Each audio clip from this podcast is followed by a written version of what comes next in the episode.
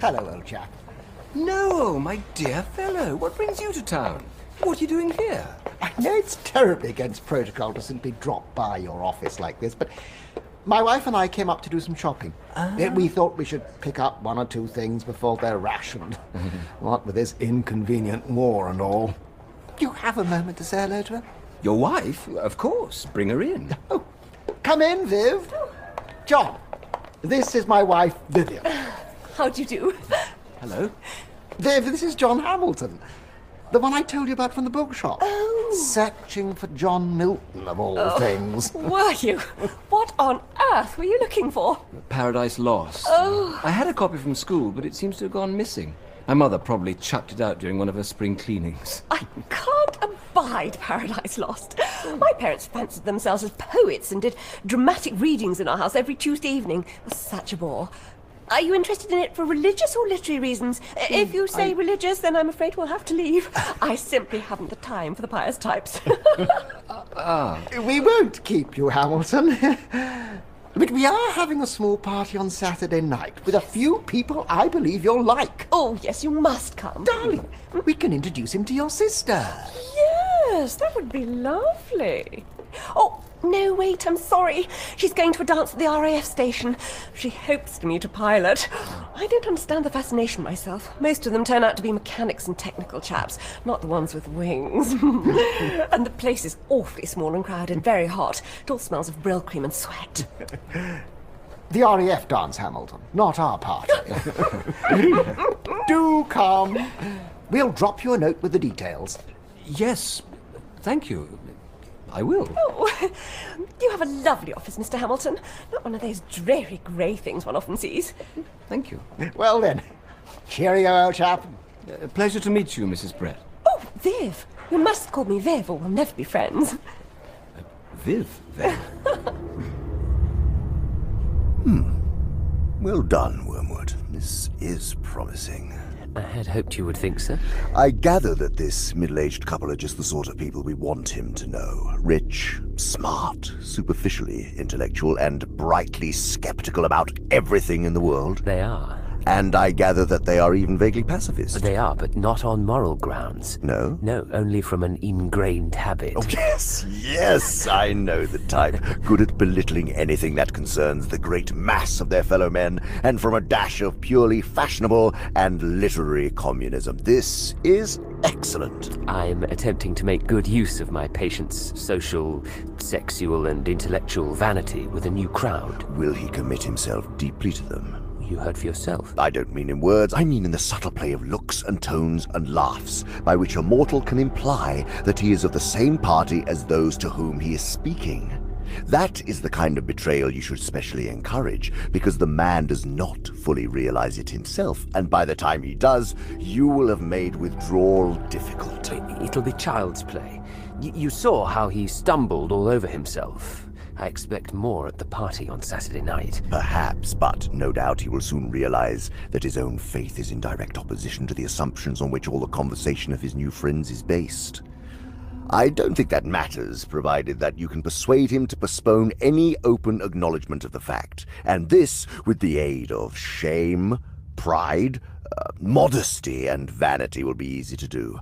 As long as the postponement lasts, he will be in a false position. He will be silent when he ought to speak, and laugh when he ought to be silent. He will assume, at first only by his manner, but presently by his words, all sorts of cynical and skeptical attitudes, which are not really his. But if you play him well, they may become his. Yes, I'm beginning to learn that all mortals tend to turn into the thing they're pretending to be. This is elementary. The real question is how to prepare for the enemy's counterattack. Right. The first thing is to delay as long as possible the moment at which he realizes this new pleasure as a temptation. Since the enemy's servants have been preaching about the world as one of the great standard temptations for 2,000 years, this might seem difficult to do. Hmm. But, but, fortunately, they have said very little about it recently. In modern Christian writings, I see few of the old warnings about mammon, worldly vanities, the choice of friends, and the value of time. All of that your patient would probably classify as Puritanism. And may I say, the value we have given to that word is one of the really solid triumphs of the last hundred years. Puritanism? By it, we rescue thousands of humans from temperance, chastity, and sobriety of life. Sooner or later, however, the real nature of his new friends must become clear to him, and then your tactics must depend on the patient's intelligence. If he is a big enough fool, you can get him to realize the character of the friends only while they are absent. Their presence can be made to sweep away all criticism. If this succeeds, he can be induced to live, as I have known many humans live for quite long periods, two parallel lives.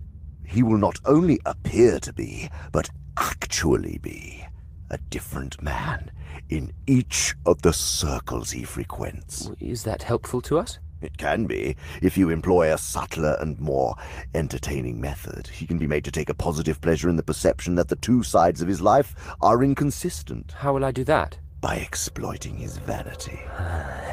He can be taught to enjoy kneeling beside the grocer in church on Sunday just because he remembers that the grocer could not possibly understand the urbane and mocking world which he inhabited on Saturday evening. And on the other end, he can enjoy the lewdness and blasphemy over coffee with these urbane friends all the more because he is aware of a deeper and spiritual world within him which they cannot understand. You see the idea? Yes, yes. The, the, the worldly friends touch him on one side and the grocer on the other, and he believes himself to be the complete, balanced, complex man who sees round them all. Thus, while being permanently treacherous to at least two sets of people, he will feel, instead of shame, a continual undercurrent of self satisfaction. Excellent.